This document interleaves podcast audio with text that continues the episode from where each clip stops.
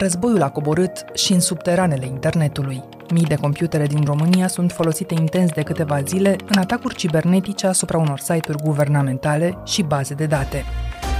Atac cibernetic de amploare în România, iar în spate ar fi hacker ruși și mai multe site-uri guvernamentale, între care cel al guvernului și cel al armatei au fost atacate cibernetic. Iar acest atac masiv ar fi venit în urma declarațiilor făcute la Kiev de Marcel Ciolacu și ministrul apărării naționale vine cu primele precizări. Nu, no, e un atac simbolic mai degrabă.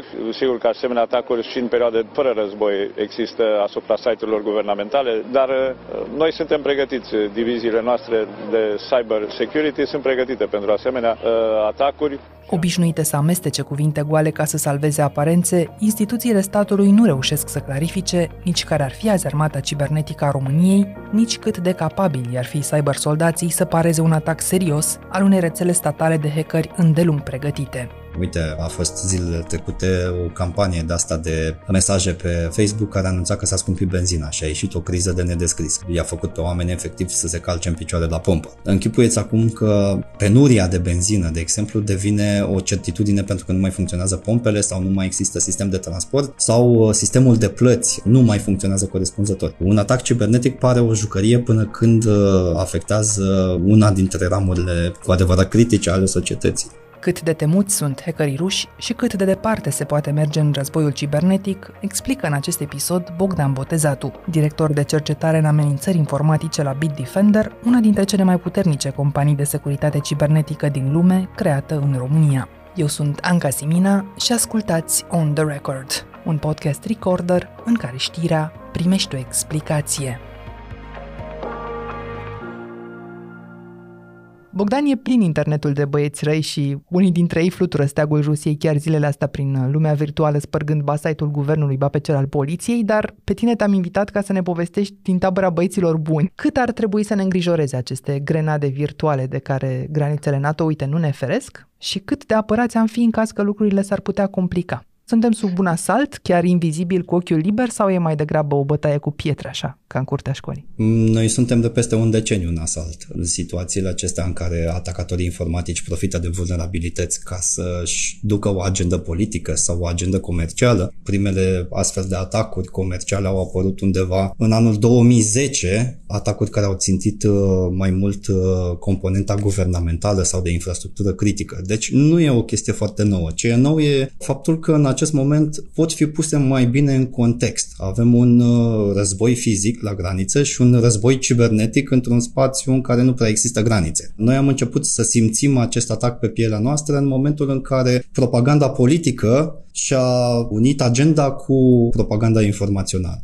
Deci nu e o situație nouă, cred că acum începem să devenim mult mai conștienți de faptul că se întâmplă și reușim să devenim conștienți și de magnitudinea, de amploarea acestui tip de atacuri. Tu urmărești situația asta doar din curiozitate profesională sau de orice fel sau v-ați implicat la Bitdefender în ridicarea unei baricade de vreun fel? Noi am început să urmărim aceste atacuri uh, din 2014 de când uh, situația politică din Ucraina a escaladat. Milițiile proruse au sediat și ocupat astăzi cel puțin două baze ucrainene din Crimea și au revendicat capturarea șefului marinei ucrainene. Iznuritelnava plavania Крым и Севастополь возвращаются в родную гавань. Слава России!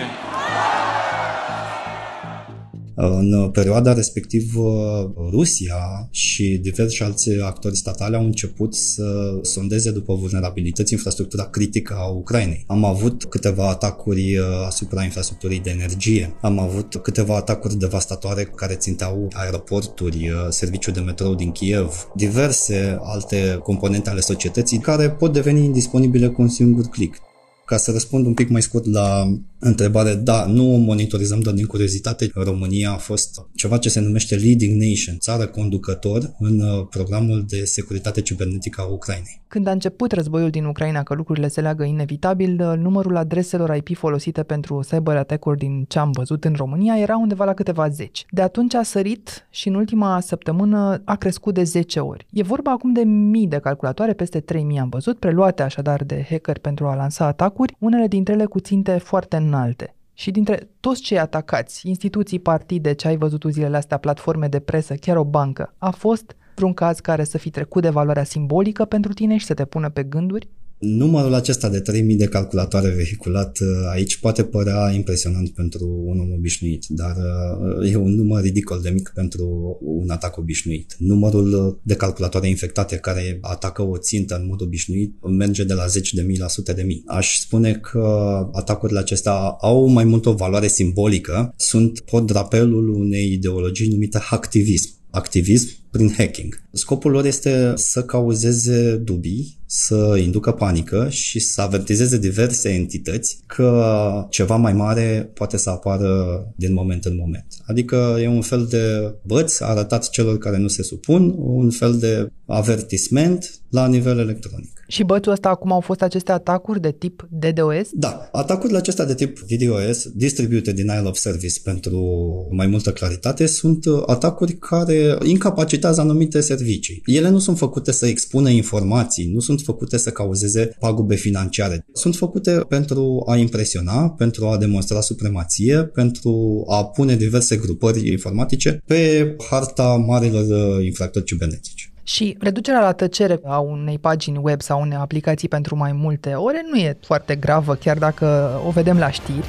Gruparea de hackeri proruși ne-a atacat din nou. De această dată, victime au căzut site-urile mai multor aeroporturi din țara noastră. Incidentul din această noapte vine după ce, în urmă cu trei zile, site-urile Guvernului, Ministerului Apărării, al Poliției de Frontieră și al CFR Călători nu au putut fi accesate câteva ore. Indisponibilizarea site-ului poliției române, de exemplu, probabil că a produs mai multe bancuri cu polițiști și în cazul aeroportului au fost perturbați niște oameni pe drum, în niciun caz nu au fost perturbate zborurile în momentul ăsta. Nici măcar atât, pentru că ceea ce atacatorii informatici au reușit să dea jos în uh, ultimele câteva zile sunt efectiv niște pagini de prezență, niște afișe puse pe internet care semnalizează aici e poliția română, ăștia suntem noi, așa puteți să intrați în contact cu noi. Atât. Există site-uri de prezență de tipul acesta și există Există servicii web mai degrabă care furnizează acces la diverse alte servicii sau uh, diverse produse. Site-ul de prezentare a aeroportului nu are nimic de a face cu sistemul de check-in din spate sau cu sistemul de planificare a zborului sau cu orice alt sistem de siguranță a aeroportului. E pur și simplu o pagină de prezență care te anunță că aeroportul cu tare are următoarea structură, îți dă anumite informații despre programul de zbor și niște informații de contact și cam atât. Tocmai din acest motiv ele sunt atât de ușor de dat jos. Dar, ca să înțelegem ce cu băieții ăștia care se ocupă cu DDoS-ul, pot ei să producă și daune mai uh, serioase de atât, chiar dacă n-au făcut-o încă? Da, da, pot. Daune mai serioase poți produce atunci când lansezi uh, un atac de tip DDoS dacă țintești o infrastructură care este cu adevărat critică. Să spunem, uh, din zona comercială, site-ul unei bănci un serviciu de e-banking trebuie să funcționeze în permanență, pentru că oamenii schimbă valori, investesc bani sau rețag bani de pe bursă. E nevoie de interacțiune imediată cu platforma, pentru că 10 minute de întârziere te pot costa bani. Bursa fluctuează întotdeauna, așa că dacă reușești să indisponibilizezi un serviciu de e-banking câteva zeci de ore, poți cauza pagube semnificative. Pot apărea din nou uh, situații neprevăzute atunci când uh, ataci un serviciu vital pentru internet, cum ar fi această carte de telefon a internetului, serviciul de DNS, care traduce numele de domenii, site-ul meu.ro, într-o adresă de IP. Aceste lucruri au fost testate în trecut în Statele Unite de diverse grupări de atacatori informatici care au reușit să paralizeze tot traficul de internet timp de câteva ore. E un atac uriaș care a provocat pierderi semnificative pe partea financiară pentru că foarte, foarte multe companii nu mai aveau prezență online. Într-adevăr, atacurile DDoS pot fi folosite pentru a induce pierderi financiare masive. E ceva straniu în faptul că sunt lansate mai ales în timpul nopții, cel puțin cele de până acum? Probabil au mizat pe faptul că în timpul nopții departamentele de IT asigură doar un serviciu de permanență. Sunt 2-3 oameni, nu o armată de indivizi care ar putea să intervină rapid și să remedieze problema. Al doilea lucru care survine din timingul acesta e faptul că probabil atacatorii informatici nu folosesc calculatoare infectate pentru a își desfășura atacul, ci folosesc dispozitive din internetul lucrurilor. Calculatoarele în mod normal sunt închise în timpul nopții și nu pot fi controlate de la distanță. Dar uh, camerele de supraveghere a bebelușilor, soneriile inteligente, aspiratoarele inteligente, televizoare, orice dispozitiv conectat la internet avem în casă e disponibil 24 din 7. Ăsta e internetul lucrurilor, smartwatch-ul și așa mai departe. Exact. Tot ce avem conectat la internet și care nu e un dispozitiv dedicat, cum ar fi laptop, tabletă, telefon, desktop. Dar complexitatea acestui tip de atac, care îmi spui că nu e foarte sofisticat, ce spune despre cei care îl practică? Poate fi vorba de ofensive militare din partea Rusiei cu profesioniști în spate sau, din potrivă, poate de niște atacatori mai degrabă dornici de afirmare? Noi avem muzicală în industria de securitate a informației. Întotdeauna să ne fie frică de ceea ce nu vedem, nu de ceea ce vedem. Faptul că s-a folosit un atac de tip DDoS demonstrează că atacatorii respectiv voiau să fie văzuți. Cam ce au reușit să facă, aia e tot ce pot să facă. În contratimp cu această metodă de operare sunt atacurile cibernetice avansate, infecții cu malware care se strecoară prin corporații, în companii, în guverne, în instituții ale statului și care stau absolut inactive, nedetectabile, o perioadă foarte, foarte mare de timp în care acestea pot să acumuleze informații despre procesele interne, pot să fure fișiere care nu ar trebui să ajungă la public și așa mai departe. Astea sunt amenințările cu adevărat importante una nu exclude pe cealaltă, nu-i așa? Absolut deloc. De foarte multe ori un atac de tip DDoS este doar un paravan de fum care să-i țină pe oamenii din departamentele de IT ocupați cu rezolvarea unei probleme evidente și imediate pentru ca atacatorii cibernetici să încerce să instaleze o amenințare informatică sau să le cumpere timp să facă ceva în rețea nedetectat. Aș adăuga la ce spui faptul că am găsit în comunicatele de presă un uh, amănunt, anume că atacurile au fost gestionate cu echipamente de ultimă generație. Se poate deduce aici că în spatele acestor hackeri poate fi și un investitor puternic, chiar dacă ei sunt așa niște amatori sau vor să treacă drept niște amatori?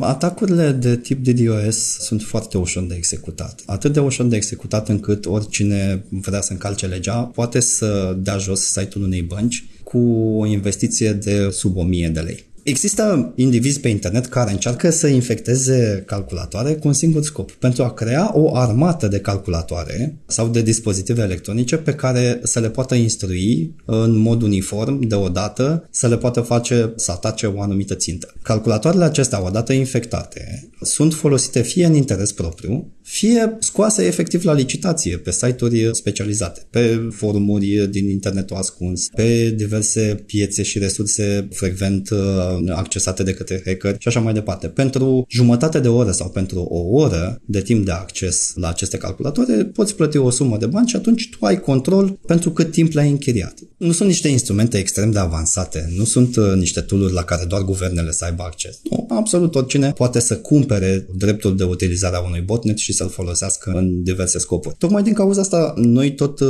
discutăm cu utilizatorii casnici și le zicem că e foarte, foarte important să-ți ții calculatorul în siguranță. Și mulți dintre oameni întreabă, da, da, eu nu fac e-banking pe calculatorul respectiv, n-am foarte multe informații prețioase, de ce m-ar ataca pe mine hackerii? Uite, simplul fapt că ai calculatorul conectat la internet le dă lor voie să adune o armată de calculatoare de acesta tip zombie și să atace diverse resurse. Și lucrul ăsta e convenabil pentru că din punct de vedere al costului e ieftin, din punct de vedere al uh, răspunsului e aproape imposibil să intervii într-un astfel de atac distribuit pentru că toate aceste dispozitive se află în diverse părți ale lumii. Nu poți bloca doar o țară, accesul dintr-o țară la serverul tău și să ieși din atacul de tip DDoS.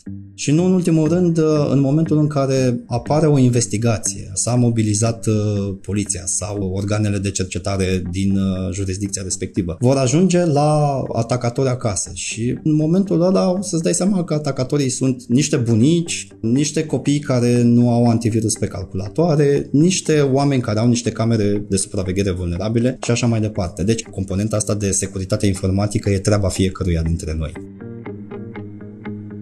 Am explicat cum s-a întâmplat, să vedem și de ce și mai ales de către cine. Explicația hackerilor ruși care și-au asumat inițiativa asta și care își spun Killnet a fost destul de transparentă. A intrat România în vizorul lor după ce Marcel Ciolacu a promis public sprijin Ucrainei, inclusiv cu armament. La noi ar putea părea amuzantă această chestie mare de Marcel Ciolacu, mai ales că a fost și o confuzie legată de funcția președintelui Camerei și o intervenție iritată din partea președintelui Senatului a făcut pe hacker să arunce și cu memă încoace în războiul ăsta cibernetic magnetic, punându-l pe Florin Câțu în rolul unei blonde din uh, Baywatch, dar dincolo de ironii și de jocurile astea, ce știm azi despre Killnet? Are o reputație în lumea hackerilor? Killnet e o grupare de criminalitate informatică destul de nouă. Primele, să zicem așa, testări documentare ale respectivei grupări apar undeva în ianuarie 2022. Nu știm foarte multe despre acest actor, nu există un istoric al atacurilor acestora și în acest moment nici măcar nu știm dacă ei sunt responsabili sau nu pentru atacurile care s-au întâmplat în România, fiindcă de foarte multe ori sunt diverse grupări care nu au nicio legătură cu un atac, grupări care își revendică participarea la respectivul atac. Orice grupare de criminalitate informatică vrea să se poziționeze într-un fel ca lider în piața aceasta de cybercrime, pentru că și acolo există competiția acerbă și fie că sunt autorii, fie că nu sunt autorii, uh, au ieșit înainte de orice cu un uh, canal de Telegram, undeva pe la sfârșitul ianuarie, înainte să înceapă chiar războiul din Ucraina. Au strâns niște bani cu ajutorul acestui canal de Telegram pentru că au lansat o donație de Bitcoin și acum au echivalentul la vreo 32.000 de euro, am socotit eu astăzi. Și înainte de a se uita spre România, dacă ei sunt cu adevărat atacatorii, s-au dus spre Cyberpolul European, spre Ministerul uh, German al Apărării și spre site-uri din acestea de presă și guvernament guvernamentale din alte țări din Europa de Est. Polonia, Cehia, Lituania au fost uh, undeva înaintea noastră. We've previously warned about the potential for Russia to conduct cyber attacks as a response to the unprecedented economic costs that the US and allies and partners impose in response to Russia's further invasion of Ukraine.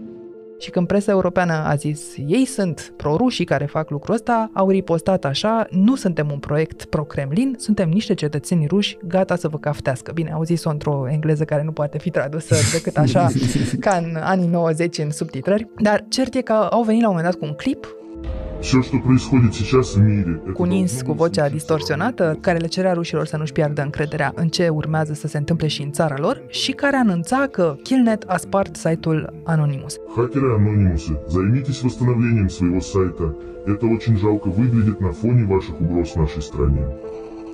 Știm că gruparea cealaltă e implicată din prima zi de partea Ucrainei. Ai urmărit confruntarea asta, nu? Între grupările da. de da. hackeri de când a început războiul. This is a message to Vladimir Putin from Anonymous. Care e raportul de putere între ei, cei care se declară de partea Ucrainei și cei care se declară de partea Rusiei? E destul de greu de spus cine face ce, pentru că pe internet poți fi oricine. Și în al doilea rând, cred că suntem mult mai susceptibili să vedem atacurile venind dinspre Rusia, dar nu atacurile care pleacă spre Rusia. Războiul acesta cibernetic uh, se poartă de ambele părți, cu defensivă și cu ofensivă. Și sunt nenumărate grupări de, să zicem, specialiști în uh, domeniul acesta cyber, fie că sunt white hats sau black hats. Hacker bun și hacker răi? Cred că toți hackerii sunt buni atunci când luptă de partea ta a baricadei, pentru cauza ta. M-am uitat un pic la comunicările Killnet pe Telegram și întotdeauna apare acest ai. Eu o să vă sparg eu o să vă rezolv, eu o să vă pun la respect. E cam la persoana întâi pentru o grupare mare de atacatori informatici. Bine, asta nu exclude absolut deloc performanțele pe care le-au avut în a induce panică prin atacurile respective. Indiferent că în spate e o armată sau un singur om, rămâne cert faptul că au reușit să scoată de pe internet câteva site-uri. Da, dar între hackerii ruși în general și hackerii ceilalți, indiferent de ce parte se declară, există un raport de putere care să ne îngrijoreze în momentul ăsta? Se poate spune că lumea virtuală sunt foarte puternici hackerii ruși? Da, Rusia are o, nu ca țară, ci ca regiune. E o pepinieră foarte mare de hackeri. Atacatori informatici extrem de bine specializați, cu foarte multă experiență, atacatori informatici care operează în sfera comercială de mai bine de un deceniu. Majoritatea operațiunilor cu ransomware, o amenințare informatică care criptează fișierele de pe un calculator și apoi solicită o răscumpărare să fie plătită în uh, schimbul cheii de decriptare. Majoritatea acestor operațiuni de ransomware sunt uh, derulate de entități care operează din uh, fostul spațiu sovietic. Vorbim în principal de Rusia, dar mai sunt uh, diverse țări, uh, Kazakhstan, de exemplu, chiar și Ucraina, în care au reușit să reziste timp de mai bine de un deceniu. O singură astfel de grupare în un an jumătate a reușit să stoarcă de la victime aproximativ 2 miliarde de dolari. De reținut acest detaliu așadar și înseamnă că și forța lor uh, pe piață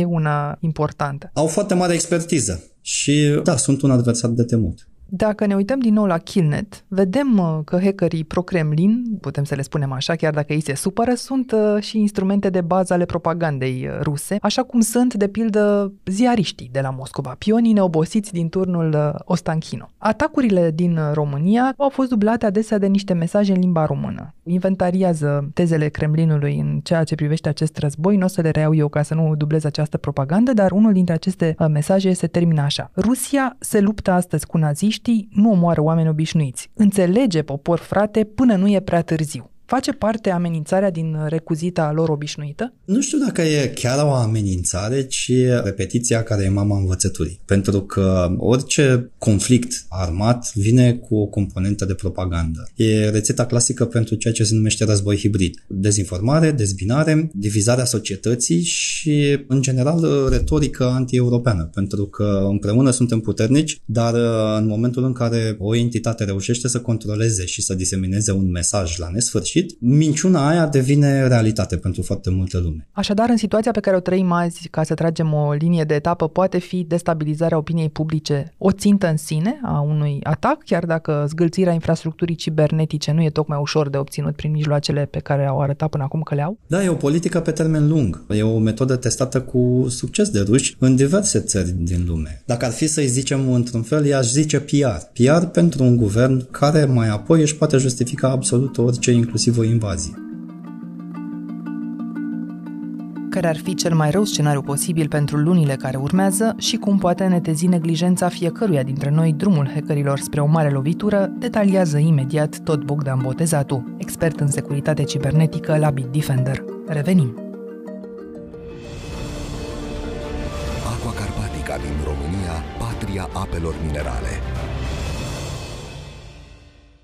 Bogdan, din ce vedem până acum, Killnet pare mai mult decât un grup de entuziaști pro-Kremlin, arată ca o grupare cu o campanie de comunicare, poate chiar un singur om, dar cu o campanie de comunicare destul de coerentă, angrenată în propaganda rusă în general pe internet, dar nu e o grupare sau un IT de mare clasă. Cât de complicat ar fi să li se dea sau să îi se dea de urmă? Complicat nu ar fi pentru că, într-un final, orice atacator informatic face greșeli operaționale. Deși internetul acesta este anonim și oferă foarte, foarte multe locuri de ascuns. Până la urmă, orice atacator informatic face o greșeală care îl dă în vileag. Poate uneori nu e nicio greșeală, poate e hubrisul acesta care îi face ca pe criminalii în serie să provoace din ce în ce mai mult destinul până când sunt găsiți și transformați într-un fel de antieroi. Problema apare atunci când uh, îl identifici ca persoană, afli unde locuiește și îți dai seama că e într-o locație protejată. Poate e în Moscova, poate e într-un stat uh, prieten jurisdicției pe care o apără. Extradarea ar fi aproape imposibilă. Ce poți să faci atunci când i-ai dat de urmă, dar știi că el este intangibil pentru că e până la urmă o piesă importantă într-un aparat mai mare de propagandă de stat.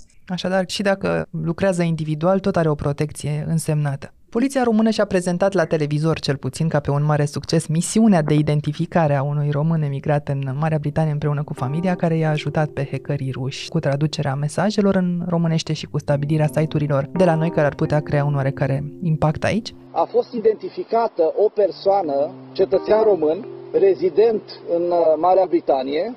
E vorba de un tânăr numit uh, Ioan Feher, originar din sat mare, pe care Kilnet îl asumă drept colaborator, dar neagă că ar fi membru al acestei grupări.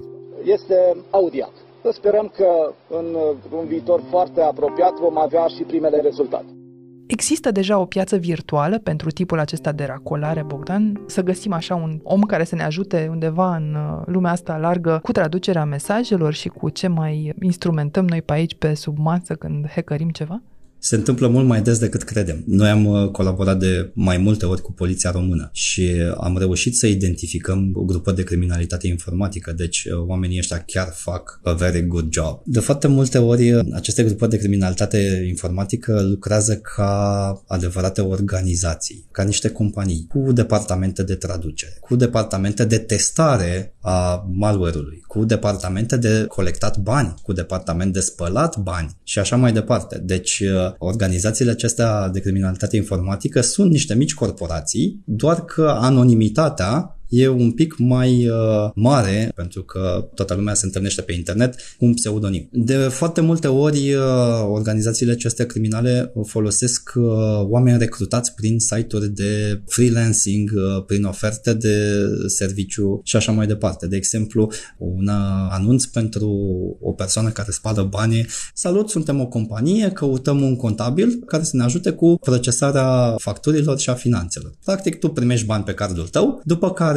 îți păstrezi un mic comision, să zicem 10% din ce ai primit, apoi transferi uh, banii către un alt cont bancar sau uh, îi depui la un ghișeu uh, de stat de plăți cu buletin de pe stradă. Acesta este un tip de racolare în care omul obișnuit nici măcar nu-și dă seama că a devenit componenta unui ecosistem de criminalitate informatică. El crede că face pe bune treaba asta pentru o organizație, când de fapt ajută hackerii să-și piardă urma în hățișul acesta al tranzacțiilor informatice. Dar se știe în lumea IT-știlor dacă românii au deja o reputație pe nișa asta? Ajutăm hackerii? Nu, suntem uh, din potrivă foarte concentrați pe partea de facere de bine. În uh, România, ca țară membra a Uniunii Europene, ești foarte ușor de de-anonimizat și de identificat și arestat. Te supui unui risc foarte, foarte mare. Deci, uh, în acest moment se pune foarte, foarte mare accent pe dezvoltarea de soft. Dezvoltarea de soft care se face corect și la un standard de calitate mare. Asta înseamnă că fiecare echipă de dezvoltare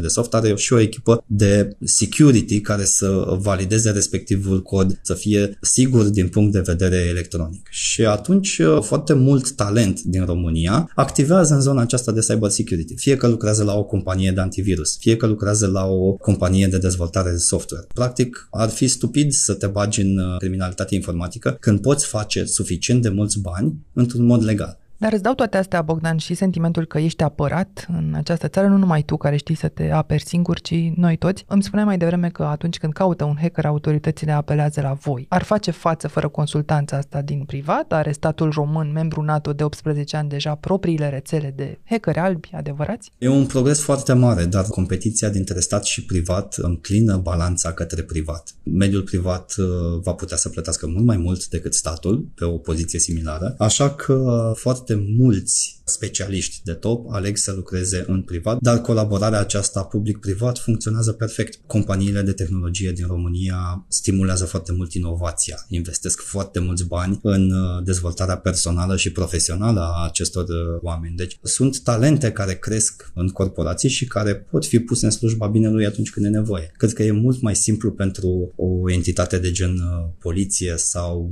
Interpol sau Europol să apeleze la specialiști din mediul privat decât să-i cultive acolo. Traduc eu că tu vrei să fii politicos totuși. Statul, deși ar vrea, n-are bani să țină atât de mulți IT-ști serioși în structurile lui și să-i angajeze pe termen lung și atunci când uh, e mare nevoie, tot spre privat se duce. Bine că sunt în privat, dar asta nu e o garanție că întotdeauna vei găsi o ușă deschisă în privat sau disponibilitatea de a fi ajutat ca stat la orice oră. Așa e, răspunsul ăsta convolut l-am dat mai înainte în mare parte pentru că încerc să nu anatemizez, nu e vina lor, așa funcționează societatea, până la urmă suntem un capitalism și banii sunt o metrică importantă și noi suntem bucuroși să intervenim în parteneriate de fiecare dată când e nevoie. În mod paradoxal, atacurile din ultimele zile au creat și o fereastră așa de transparență sau semi-transparență prin care instituții de regulă obscure au ieșit oarecum la lumină, fie să anunțe că muncesc, fie să arate cu degetul spre alte instituții care poate nu muncesc. Așa s-a vorbit indirect, de exemplu, de Sistemul Național Țițeica, un grup de 54 de site-uri guvernamentale, dacă am înțeles bine, eu nu știu care anume, gestionate de SRI prin uh, CyberInt. Și tot la câteva ore după primele atacuri, uh, la sugestia unui ascultător al acestui podcast și mulțumesc, îl cheamă Ovidiu Constantin, am dat de Comandamentul Apărării Cibernetice, care s-ar ocupa în parte de site-urile armatei, site-urile militare din România. Și ne-am întrebat așa, oamenii ăștia care nu reușesc niciodată să ne spună ceva, să ne transmită ceva, sunt armata noastră cibernetică, ei ar trebui să ne apere în caz că rușii decid să trimită în locul acestor amatori niște hackeri militari sofisticați? Tu ți-ai răspuns vreodată la întrebarea asta sau ți-ai adresat-o? Nu mi-am pus uh, problema asta, adică am încercat, dar uh, Nu e problema mea pentru că eu am o armată de oameni în jurul meu care se ocupă de securitate informatică, așa că în mod normal bănuiești că lucrul ăsta se întâmplă cam peste tot în orice organizație, ceea ce poate nu e întotdeauna adevărat. Dar avem specialiști, am văzut uh, foarte mare progres în ultimii ani, am fost la diverse conferințe, am văzut cum a crescut uh, cererea de tehnologie de securitate în ultimii ani, indirect prin volumele de vânzări de la noi din companie și cred că suntem pe mâini bune. Sigur, au mai fost spitale infectate cu ransomware, au mai fost situații în care din diverse probleme tehnice anumite infrastructuri nu au funcționat, dar nu am ajuns la o criză majoră. Și cred că asta este o metrică foarte relevantă a competenței oamenilor care se află la butoane acolo. Până acum, deși am fost în vizor de foarte multe ori, într-un fel sau altul am reușit să stăm departe de belea și nu e un lucru ușor. Jocul acesta al securității informatice este foarte asimetric. Cei care ne protejează trebuie să fie întotdeauna capabili să ne protejeze, pe când un atacator informatic trebuie să fie norocos o singură dată ca să cauzeze o criză și un dezastru de acesta de PR, cum s-a întâmplat în ultimele zile. Dacă ar fi să luăm pe bucăți, de fapt, rețeaua asta cibernetică a statului și să vedem cine are grijă de site-urile și de bazele de date, mai ales mai sensibile ale instituțiilor noastre, găsim acolo SRI, așadar găsim armata însăși, e și STS-ul care se ocupă de restul site-urilor guvernamentale de care nu se ocupă SRI-ul în mod direct. Am găsit în același timp, deși nu e în lumina reflectoarelor, faptul că există de puțin timp o instituție civilă care răspunde de amenințările informatice, se numește Directoratul Național de Securitate Cibernetică. Multă lume aude prima oară probabil de acest directorat, a și fost ironizat de hackerii de la Killnet. Are această instituție experții reali care să contracareze un atac serios al unui atacator statal și bine plătit? Ce trebuie de fapt în România? Există undeva oamenii în mâinile cărora să ne lăsăm și să dormim liniștiți? Directoratul Național de Securitate Cibernetică e nou doar cu numele, pentru că înainte se numea CERT România, Computer Emergency Response Team. Dar uh, nu cred că are competențe să intervină în atacuri informatice, ci doar să le catalogheze și să notifice. De exemplu, DNSC primește în acest moment informații de la public despre atacuri, campanii de spam, campanii de malware cu care diverse instituții sau utilizatori casnici se lovesc, în așa fel încât ei să acționeze ca un centralizator. Dar sunt experți și acolo și am lucrat cu foarte mulți dintre ei. Are și un uh, număr, un fel de 112 uh, acest uh, DNSC, este 1911, un număr apelabil din absolut orice rețea. Nu știu să vă spun dacă chiar găsiți la capătul celălalt înțelegerea pe care o așteptați, dar cu siguranță puteți notifica dacă primiți SMS-uri bizare sau suspectați că sunteți ținta unui atac informatic. Dar hai să vedem și de ce vorbim, de fapt, de ce ar putea fi mai rău, pentru că dacă războiul pe teren nu știm cât va dura, cel cibernetic e dat de mulți analiști drept o certitudine a următorilor ani și îmi spuneai că un atac de acesta de tip DDoS poate fi un test de pregătire pentru ceva mai uh, complicat decât atât, un paravan de fum, i-ai spus tu, așadar ar putea să urmeze ceva mai serios, un atac poate asupra instituțiilor care dețin date personale și asupra băncilor. Tu ce crezi că ar putea urma? Cel mai rău scenariu e scenariul în care atacatorii informatici au în vizor infrastructură critică fie că vorbim despre sistem de transport, sistem de transport al energiei, utilități, cum ar fi apă, gaze, canal și așa mai departe. Lucrurile acestea ar uh, cauza tulburări majore. Uite, a fost zilele trecute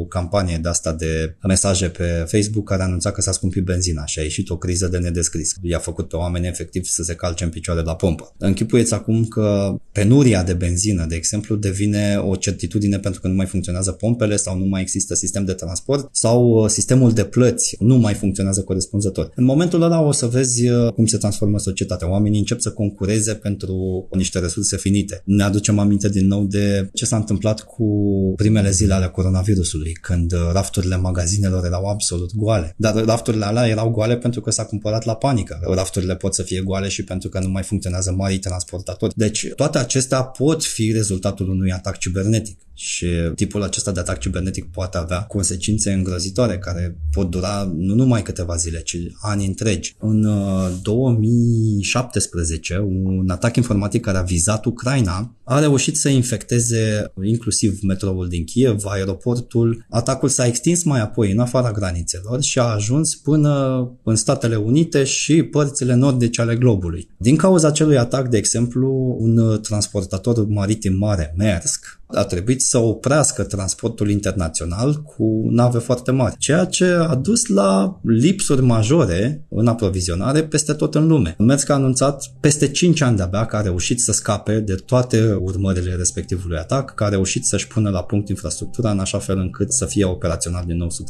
Un atac cibernetic pare o jucărie până când uh, afectează una dintre ramurile cu adevărat critice ale societății. Așadar, uh, panică, mulți bani care se pierd, poate și vieți care se pierd dacă e vorba de un spital sau mai multe și n-ai acces, să spunem, la fișele acelor pacienți sau la istoricul lor medical într-o situație de urgență, nu că la noi toate spitalele ar avea toate astea la degetul uh, mic și multe alte situații pe care poate abia începem să ni le închipuim. Se reavertizat uh, oficial zilele trecute că următorul risc ar fi o campanie care vizează infectarea cu aplicații malware de tip uh, ransomware, o chestiune pe care iarăși ai uh, explicat-o. Ajungi ca hacker de data asta la date personale, de exemplu, pe care le poți folosi împotriva oricui? Da, scopul final al unui astfel de atac este să ajungi la informații confidențiale, spre deosebire de un atac DDoS care nu face decât să-ți uh, da jos foarte puțin pagina de prezență pe internet. Un atac de tip spear phishing uh, e un pic mai complex. Începe cu un mesaj primit de obicei prin e-mail sau pe chatul oficial al companiei, prin care ți se cere să urmezi un link. Fie că e vorba de un mail care vine de la aparent șeful tău, fie că e vorba de un uh, mail care vine din afara companiei, de la un client, de exemplu, în momentul în care deschizi respectivul uh, mesaj, ești infectat cu ceva. Poate nu ești tu persoana vizată acolo, dar infectându-ți calculatorul îi dai ocazia atacatorului să câștige prezență pe rețeaua companiei. Și de pe un calculator pe altul, acesta migrează prin rețea până când ajunge la ceea ce urmărește cu adevărat. Ai dat click să descarci o poză cu pisici și de fapt ai descărcat o aplicație malware. Finalitatea poate fi o amenințare de tip ransomware care îți criptează întreaga organizație. Poate fi plantarea unei uh, mici aplicații care să colecteze informații de pe rețea și să le trimită atacatorilor informatici. Poate fi o amenințare informatică care să le permită atacatorilor controlul complet al dispozitivului respectiv, ca și cum ar fi în fața respectivului calculator. Și de acolo limita e imaginația și creativitatea atacatorilor. Atacurile acestea se numesc atacuri avansate persistente. Avansate pentru că folosesc tehnologie, să zicem, dezvoltată cu foarte mulți bani. De obicei, această tehnologie este apanajul cercetării uh, din uh, sfera militară și e persistent pentru că scopul acestui atac e să stea nedetectabil cât mai mult timp. E una să stai o zi într-o organizație și alta e să stai timp de un an. În timp de un an poți să acumulezi mult mai multe informații și să trimiți mult mai multe date sensibile către operatori decât ai face într-o oră sau într-o zi. Să spioneze, adică și aș adăuga eu că avem multe instituții guvernamentale care țin datele în computere conectate la internet și nesecurizate, asta o știu sigur. Pot fi și telefoanele noastre o țintă și cum poate ajunge apoi telefonul meu să fie folosit uh, de un hacker? Telefoanele inteligente sunt o țintă, în mod predilect uh, cele care rulează Android, pentru că foarte, foarte mulți utilizatori consideră că nu au nevoie de o soluție de securitate pe telefon. Mai descarcă tot felul de aplicații, unele din diverse surse obscure, altele direct din uh, marketul oficial al dezvoltatorului. Dar uh, am întâlnit foarte multe situații în care telefoanele au fost compromise și telefonul are o valoare mult, mult mai mare decât ar avea o, un calculator dintr-o organizație, pentru că telefonul are senzori. Telefonul are microfon, are cameră, are senzor de GPS. În momentul în care deții controlul asupra telefonului respectiv, poți folosi accesul la senzor pentru a înțelege mult mai bine ce se întâmplă în jurul unui om. Și un telefon are cam toată viața noastră privată în el. Vedeam că nu putem să spargem încă creierul unui om, nu putem să hackuim pe cineva, dar nici nu ne trebuie pentru că e suficient să hackuiești telefonul cuiva ca să afli care este istoricul lui de căutări, de la cine primește mesaje, pe unde a fost, ce fel de poze a făcut, ce a vorbit la telefon, telefon. E metoda noastră de plată, metoda noastră de socializare, e felul în care ține legătura cu oamenii de la serviciu. E o mină de aur. Și tu cum faci să-ți securizezi telefonul? Atenție foarte, foarte mare la ce fac Nimeni nu are voie la telefonul de serviciu. Nu dăm copilului niciodată telefonul de serviciu să joace un joc pe internet sau să instaleze o aplicație și nu ținem niciodată telefonul fără lock screen pe el, pentru că există riscul să-l uităm într-un taxi sau există riscul să-l uităm la cafenea sau există riscul să ne fie furat și atunci oricine e în posesia respectivului telefon îl poate accesa pentru că nu are ecranul blocat și poate ajunge la informațiile respective. E însă vorba aici nu doar de oameni, ci de instituții mai ales și eu îmi pot aminti, nu știu dacă și tu, de deceniul în care mai toate contractele de securizare a sistemelor IT de stat erau luate de aceleași firme conectate la același om politic și numele lui era Sebastian Ghiță și rezultatul îl vedem. Astăzi s-ar putea investi, acum peste noapte, suficient de mult și de bine cât să se întărească în mod real securitatea cibernetică a instituțiilor din România? Peste noapte nu. Soluțiile de securitate vin cu un cost, un cost care e foarte mic pentru utilizatorii casnici, dar uh, semnificativ atunci când vine vorba de companii și infrastructuri complexe. Al doilea cost e, să zicem, costul de factor uman. Ca să ai o soluție de securitate, e ușor, o cumperi. Ca să o operezi corect, să o configurezi corect și să o întreții și eventual să monitorizezi rapoartele pe care soluția de securitate le trimite către personalul responsabil, ai nevoie de oameni specializați. Tocmai aici e o problemă majoră cam peste tot în lume, pentru că citeam un raport raport de la World Economic Forum care zicea că insuficiența resurselor umane în zona de cyber security e cel mai mare risc pentru dezvoltarea digitală. Practic, businessurile nu pot crește la un nivel optim din cauza riscurilor de securitate. Riscuri care ar putea fi gestionate de oameni, dar nu avem oamenii respectiv specializați. Cât te costă să crești un astfel de expert, Bogdan? Extrem de mult și uh, nu ai nevoie doar de unul. Ecosistemele acestea informatice complexe sunt o adevărată junglă care are nevoie de foarte mulți specialiști, fiecare cu calificarea proprie. Nu e vorba doar de calificare, ci e vorba și de segmentarea accesului la informații. Nu vrei un om care să aibă acces peste tot în zona de IT, pentru că omul acela ar fi ceea ce numim noi a single point of failure. Îți pleacă în concediu, ai pierdut toată echipa, vrea să acceseze orice de la sistemul în care se stochează parole la mailul șefului. Ar putea să o facă, așa că, în general, se optează pentru uh, echipă de securitate IT, fiecare cu propriile atribuții și obligații. Rezumând discuția noastră, suntem în România martorii unui tir, să spunem, de atacuri deocamdată cu valoare simbolică, menite să ne impresioneze din ce mi-ai povestit. În același timp, asta nu exclude ca undeva să fie ceva ascuns și mi-ai spus că ce nu vedem e mai de temut decât ceea ce vedem. Aproape toți primim SMS-uri suspecte, aproape toți putem primi un mail care să ne atragă într-o capcană și ăsta e doar începutul. Putem să stăm cu adevărat liniștiți în tot acest context sau doar doar să sperăm, Bogdan, să nu ni se întâmple tocmai nouă. Răspunsul este nu și nu. Cred că trebuie să începem de la a ne securiza propriile dispozitive. Cred că trebuie să începem să avem conversații cu părinții și cu copiii despre pericolele din zona de digital, pentru că componenta aceasta a devenit o parte din viața noastră și interacționăm probabil mai mult cu calculatoare și telefoane decât interacționăm cu oameni. Setul ăsta de bune practici ne ajută de o potrivă în viața privată cât și la serviciu. Cea mai slabă verigă e veriga umană din lanțul acesta al securității informatice și 100% din incidentele din uh, companii sunt cauzate de oameni.